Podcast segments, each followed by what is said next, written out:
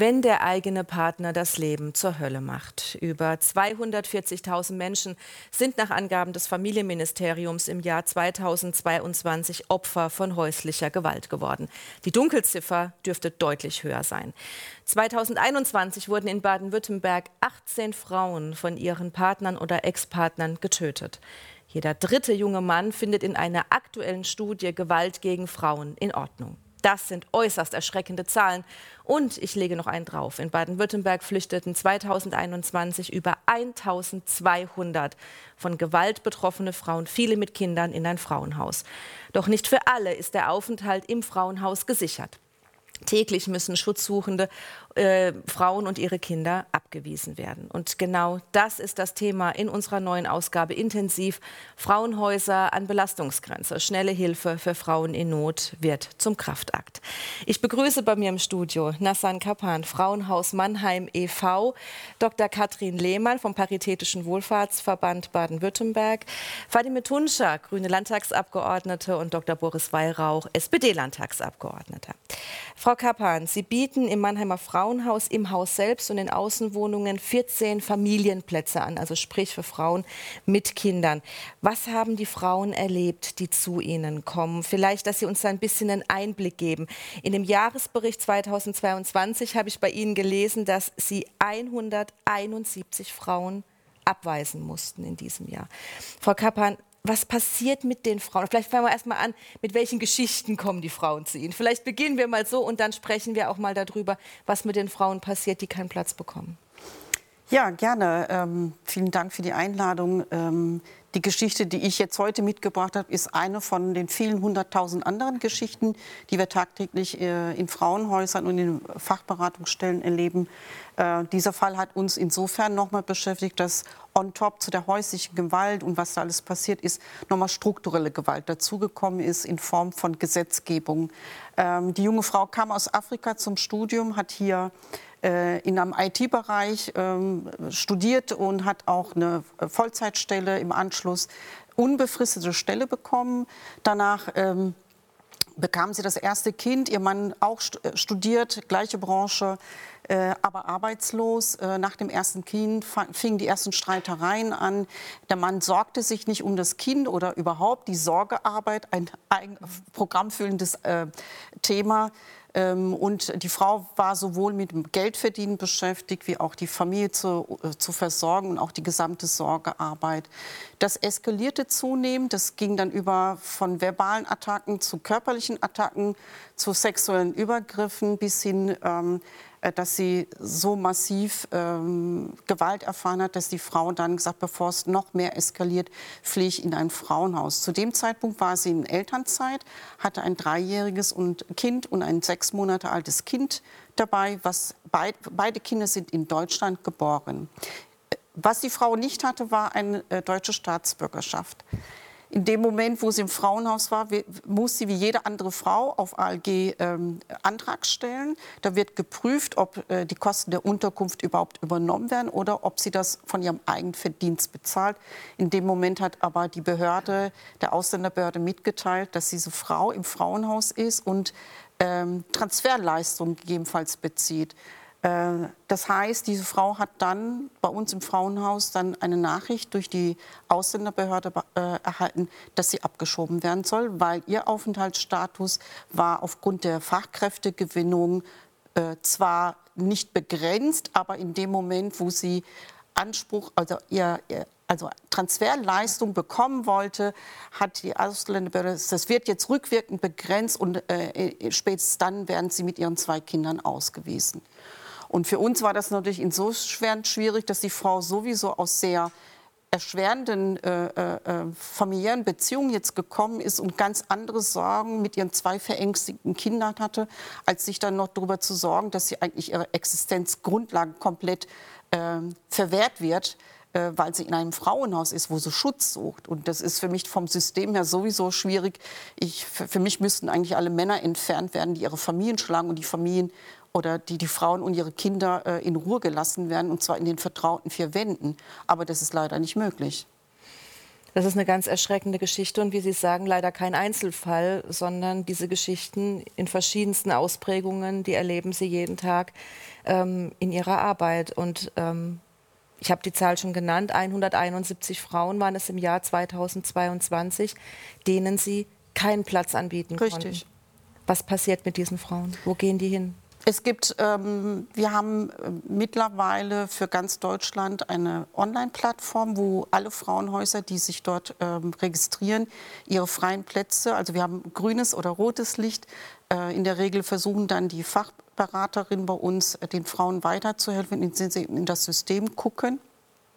Da geht es auch darum, auch im Vorfeld zu eruieren, ähm, welche Situation die Frau ist, was braucht sie jetzt tatsächlich. Vielleicht kann man da auch noch eine andere Lösung finden. Und es gelingt in der Regel, dass man die Frauen weitervermittelt, aber es gibt auch Momente, wo wir es nicht machen können, wo es nicht möglich ist.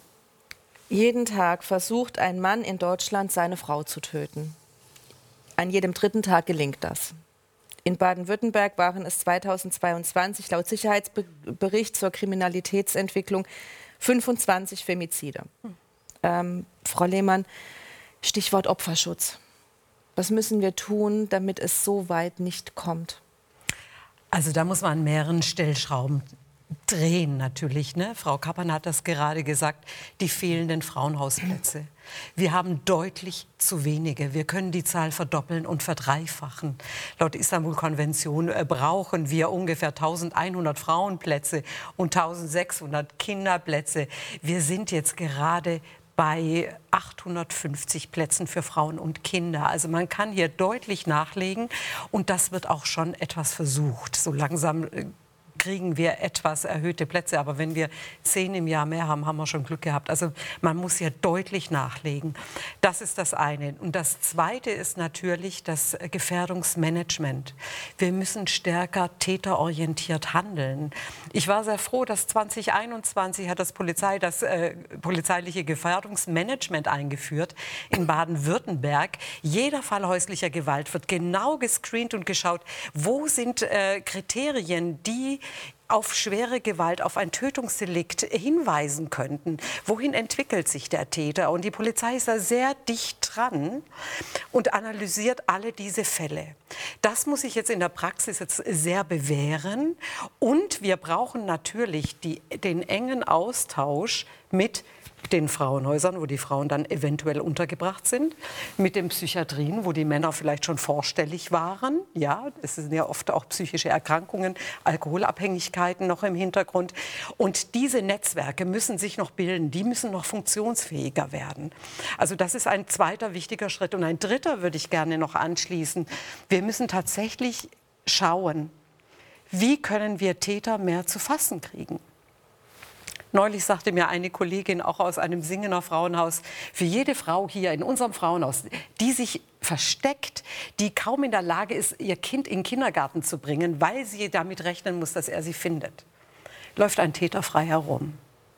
Und manchmal flüchten die Frauen von einem Frauenhaus in das nächste. Ja, weil die Täter auch durch Social Media und so weiter, ne, digitale ähm, Verschlüsselungen, also wo sie das rauskriegen oder auch manchmal durch Ämter, wie beispielsweise Behörden, wo die Frau in welcher Stadt sie ist, ähm, dass die Frauen nicht gut geschützt sind im Frauenhaus und weitere Schutzfaktoren suchen. Also die digitale Gefährdung ist nicht zu unterschätzen. Ähm, da müssen wir Frauenhäuser uns deutlich aufrüsten, was natürlich auch Personal erfordert. Ne? Wir müssen uns alle technisch fit machen. Aber ich denke, ähm, ein Ziel wäre, auch die Täter stärker anzusprechen. Wir brauchen Täterberatung. Ähm, ich weiß, Spanien hat die elektronische Fußfessel. Das geht hier nicht. Mhm. Ja, würde ich mir manchmal wünschen. Wenn man guckt, die Klimakleber kriegen Präventivhaft, 30 Tage. Bei uns laufen die Männer, die, wo wirklich auch bekannt ist oder die Polizei auch weiß, das ist einer, der könnte töten. Die kann man nicht packen. Das ist ein Problem. Und man sieht ja, es gibt dann wirklich die Fälle, 25 in Baden-Württemberg im vergangenen Jahr, wo genau das ja. passiert ist. Ja. Die Istanbul-Konvention haben Sie eben schon angesprochen. Das ist ein Übereinkommen des Europarates und gilt seit 2018 auch in Deutschland. Pro 10.000, wir haben, Sie haben die Zahl für Baden-Württemberg schon genannt. Im Prinzip heißt es, pro 10.000 Einwohnende soll es einen Frauenhausplatz geben. Diese Zahl haben wir in Baden-Württemberg nicht. Ähm, Frau Tunscher, woran hängt das? Warum fehlen so viele Plätze? Erstmal ähm, ist diese Zahl eher ein Richtwert, um eine Orientierung zu haben, wie viele äh, Plätze wir anbieten können sollen. Ähm, wichtig ist, dass wir bedarfsorientiert ähm, Plätze zur Verfügung stellen. Und da hat die Landesregierung ähm, sehr ambitioniert äh, schon Investitionen gemacht im Sinne von, wir haben im Haushalt ja, dass ähm, die, Haushalts-, äh, die Frauenhausfinanzierung bereits um das Siebenfache erhöht, also von 1,68 Millionen auf 12 Millionen und nochmal 2022 auf äh, 6 Millionen freiwillige Leistungen. Das ist auch eine freiwillige Leistung des Landes, Frauenhäuser zu unterstützen, finanziell ähm, äh, sie ähm, ja, bereit zu machen, dass sie auch Investitionen tätigen können. Dazu wurde jetzt die Verwaltungsvorschrift für das Jahr 2024 neu aufgelegt, in denen eben Investitionsmaßnahmen und ähm, ähm, Unterstützungsmaßnahmen noch mehr gefördert werden, dass äh, die Frauenhäuser nicht mehr äh, gezwungen werden, Dritt- und Fremdmittel einzuholen, sondern auf einem sicheren Finanzierungssockel stehen und wir wissen aber auch, dass ähm, 80 Prozent der Plätze erst belegt sind. Also es sind keine hundertprozentige Belegung. Deswegen ist diese ähm, online sich zu vernetzen und schauen, wo gibt es noch äh, Frauenhausplätze, die äh, eben in Anspruch genommen werden können. Weiterhin wird es in der Verwaltungsvorschrift eine Verbesserung geben für nicht ähm, antragsberechtigte Frauen. Das sind Studenten, Auszubildende, auch geflüchtete Frauen, die ähm, diesen ähm, Kurzzeitschutz auch bekommen. Die Verwaltungsvorschrift äh, wird so modernisiert, ähm, dass ähm, einfach eine Sicherheit für die Frauenhäuser mehr besteht.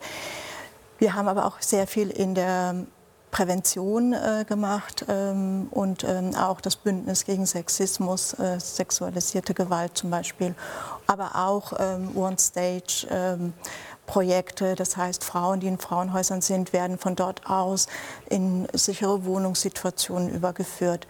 Aber auch äh, Gewaltambulanzen wurden eingerichtet und ähm, ähm und Genital, äh, Genitalverstümmelung, eine Anlaufstelle geschaffen. Ähm, wir, wir, müssen auf jeden Fall in die Prävention, äh, dass überhaupt Gewalt nicht entsteht und, wie Sie, Frau Lehmann, richtig gesagt haben, auch in die äh, Täterarbeit. Das haben Sie schon im Prinzip einen Rundumschlag gemacht, was momentan von, von Seiten der, der Landesregierung passiert. Aber ich habe, bevor wir gleich zu Ihnen kommen, habe ich bei Ihnen ein Kopfschütteln gesehen. Darauf wollte ich mal ganz kurz zu sprechen kommen.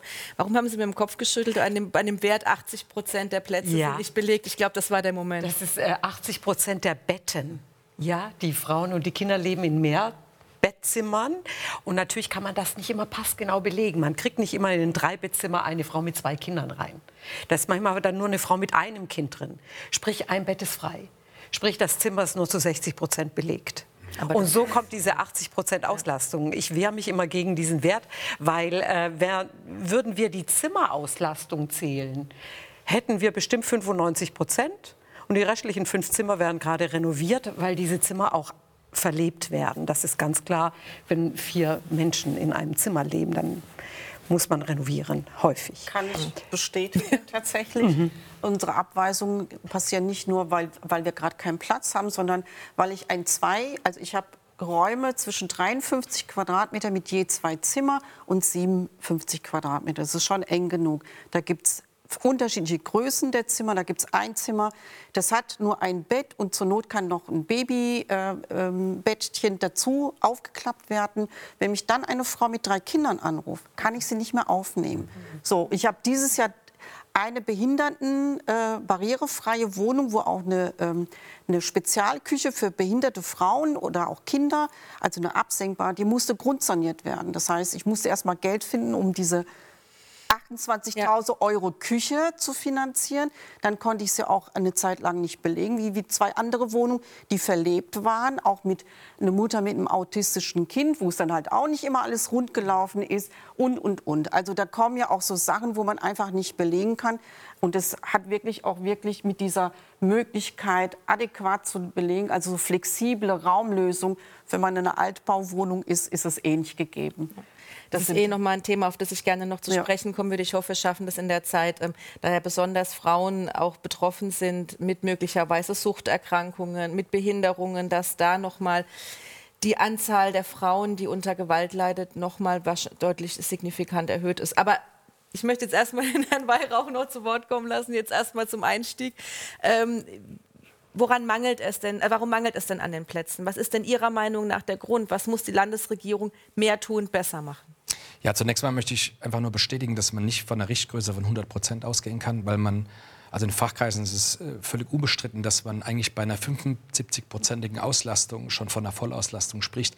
Daraus kommen wir auch auf die 650 fehlenden Plätze äh, in Baden-Württemberg seit 2021. Ähm, Grund aus meiner Sicht ist, ist äh, ganz einfach zu benennen, dass die Landesregierung sich da aus der Finanzierung einfach zu weit zurücknimmt. Ähm, es ist im Moment so, dass die Finanzierung der Betriebskosten, der Betrieb eines Frauenhauses im Wesentlichen an den Kommunen hängt, die Frauenhäuser betreiben oder den freien Trägern, den Trägern, die das für die Kommunen machen. Aber auch die Frauen selbst werden zur Kasse gebeten. Und ich sage mal so, wenn eine Frau nicht im SGB-Bezug ist, aber dennoch ähm, aus Not in Frauenhaus muss, hat sie oft keinen Zugriff auf Konten, hat keinen Zugriff auf Geld. Und im Endeffekt wird das Risiko der Finanzierung von Frauenhäusern auf Kommunen, Frauenhäusern und die Frauen verlagert. Und der Staat das Land in diesem Fall zieht sich aus der Betriebskostenfinanzierung komplett zurück, auch in den Vorhaltekosten komplett zurück, sondern beteiligt sich nur bis zu einem Höchstbetrag an investiven Kosten. Und das kann nicht sein. Aus unserer Sicht ist es eine staatliche Aufgabe, für eine auskömmliche Finanzierung der Frauenhäuser zu sorgen. Und es ist kein Akt oder kein Bestandteil kommunaler Selbstverwaltung. Auch die Istanbul-Konvention richtet sich an die Staaten, an Gesamtstaaten gesamtstaatliche Ausgabe, nicht an Kommunen in Deutschland. Der Staat, Land Baden-Württemberg, muss hier deutlich mehr machen. Wir als SPD-Fraktion haben in den letzten Jahren versucht, das zu ändern, haben einen eigenständigen Gesetzentwurf eingebracht, der eben auch die Beteiligung des Landes an Vorhaltekosten und Betriebskosten sicherstellt, auskömmlich sicherstellt und auch die Förderzeiträume, was die investiven Kosten angeht, auf drei Jahre verlängert, um einfach eine Planungssicherheit für die Kommunen zu haben. Im Moment ist für eine Kommune in Anführungszeichen von großem Risiko wenn sie Frauenhäuser implementiert und vorhält, weil sie am Schluss auf den Kosten sitzen bleiben. Und das kann aus unserer Sicht nicht sein. Der Gesetzentwurf leider auch mit grüne, grün schwarzer Mehrheit im Landtag abgelehnt. Aber wir als SPD bleiben leider hier am Ball, weil wir glauben, dass das Vorhalten von Frauenhäusern einfach eine staatliche Aufgabe der Daseinsvorsorge ist und nicht davon abhängen kann, ob eine Kommune sich auf den Weg macht, ein Frauenhaus einzurichten. Wir haben jetzt auch hier den, den Fall der Frau gehört, die dann eben dann auch in die sage ich mal jetzt in äh, Richtung Ausländerbehörde und so weiter, Abschiebung dann auf einmal gedroht hat, also da auf einmal das dann ganz wirre Wege genommen hat. Und eigentlich wollte die Frau einfach nur einen Ort haben, wo sie Sicherheit gesucht hat. Ne? Und ich glaube, wenn man da eine unabhängige Finanzierung hat, dann gibt es den Frauen ja auch wahrscheinlich deutlich mehr Sicherheit. Oder genau wie wichtig ist es einfach auch? Vielleicht. Also es wäre natürlich sehr äh, wünschenswert, wenn wir eine einzelfallunabhängige Finanzierung hätten. Sie haben das ja auch ganz richtig aufgezeigt. Ne? SGB II, SGB XII Leistungen, die Sozialhilfe und das Bürgergeld erhalten nicht alle. Und da hat das Land auch nachsteuern müssen. Aber auch, weil die Kommunen sich untereinander nicht auf Empfehlungen einigen können. Das ist, denke ich, die Schwierigkeit mit der Kommunalisierung. Also manchmal denke ich auch, das Land steht mit dem Rücken zur Wand und kann ganz wenig steuern Steuern. Wenn, und äh, die Verbände und die Frauenhäuser können nicht mit allen Sozialämtern in Baden-Württemberg sprechen und sagen, hier haltet mal die Empfehlung der kommunalen Landesverbände ein, sodass jeder Frauenhausaufenthalt finanziert ist. Daher setzen wir uns einerseits ein für einen Rechtsanspruch auf Schutz und Hilfe bei der, auf, auf Bundesebene dass wir ganz klar einzelfallunabhängige Finanzierung haben. Frauenhäuser gehören institutionell gefördert. Man sollte nicht fragen müssen, welche Nationalität hast du? Bist du SGB II berechtigt oder nicht. Ne? Das sollte außen vor sein. Die Frau in Not muss einen Eine Platz. Frau muss einen Platz kriegen, Punkt. ohne wenn genau. und aber. Ja, genau. Ohne Diskussion. Genau. Ist das da jetzt nicht ein ganz wichtiger Punkt, der da äh, geändert werden muss, der passieren muss? Also ich würde jetzt mal zwei Punkte ansprechen. Einmal ähm, auch von Bundesseite wird es ähm, Gewalthilfegesetz geben, das genau eben äh, äh, Frauen, die Gewalt erlebt haben, sexualisierte Gewalt, das dürfen wir auch nicht außen vor lassen, sexualisierte Gewalt, dass sie die, die, die Hilfe bekommen, die sie benötigen. Ähm, da werden auch Strukturen geschaffen, äh, auch präventive. Und ähm, was jetzt auch nicht so ganz korrekt ist, äh, dass das Land sich angeblich rauszieht aus äh, der Verantwortung. Im Gegenteil, ich habe wie eingangs gesagt, wir haben es um versiebenfacht. Also von 1,68 Millionen 2017 hat es damit angefangen, haben wir es bis jetzt auf 12 Millionen aufgestockt und nochmal 6 Millionen äh, 2022.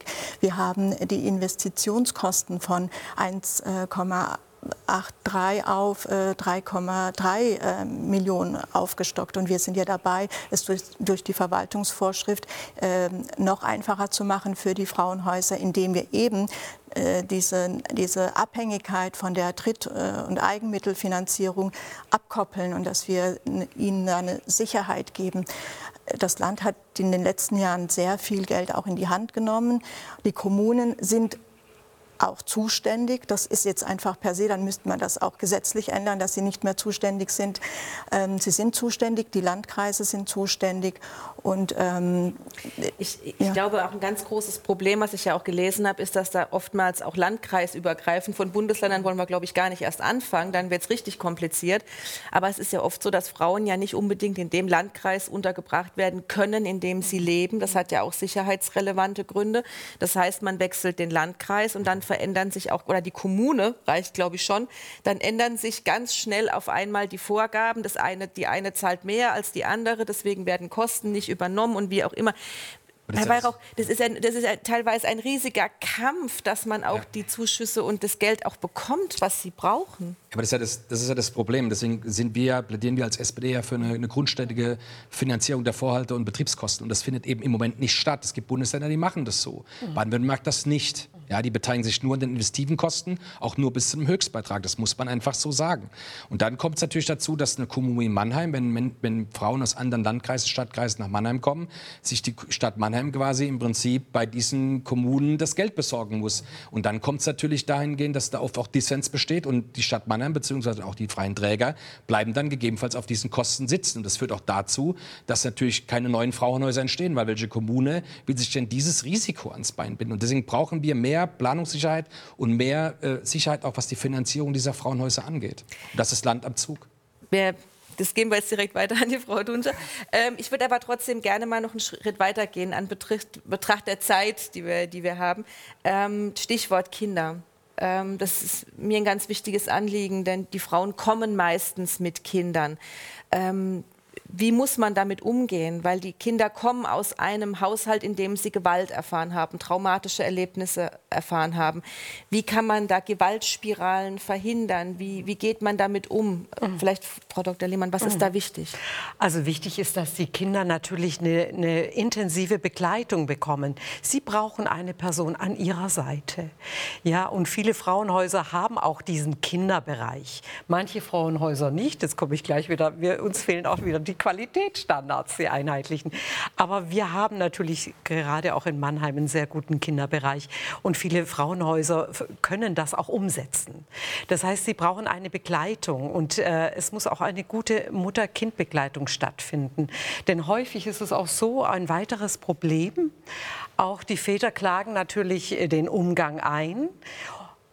Nicht nur, weil sie ihre Kinder lieben, sondern auch, weil sie wissen wollen, wo die Frau ist und wieder mit ihr in Kontakt treten wollen und sie eventuell auch wieder drangsalieren wollen, zurückzukehren oder sie weiterhin bedrohen, wenn sie nicht zurückkommt dann.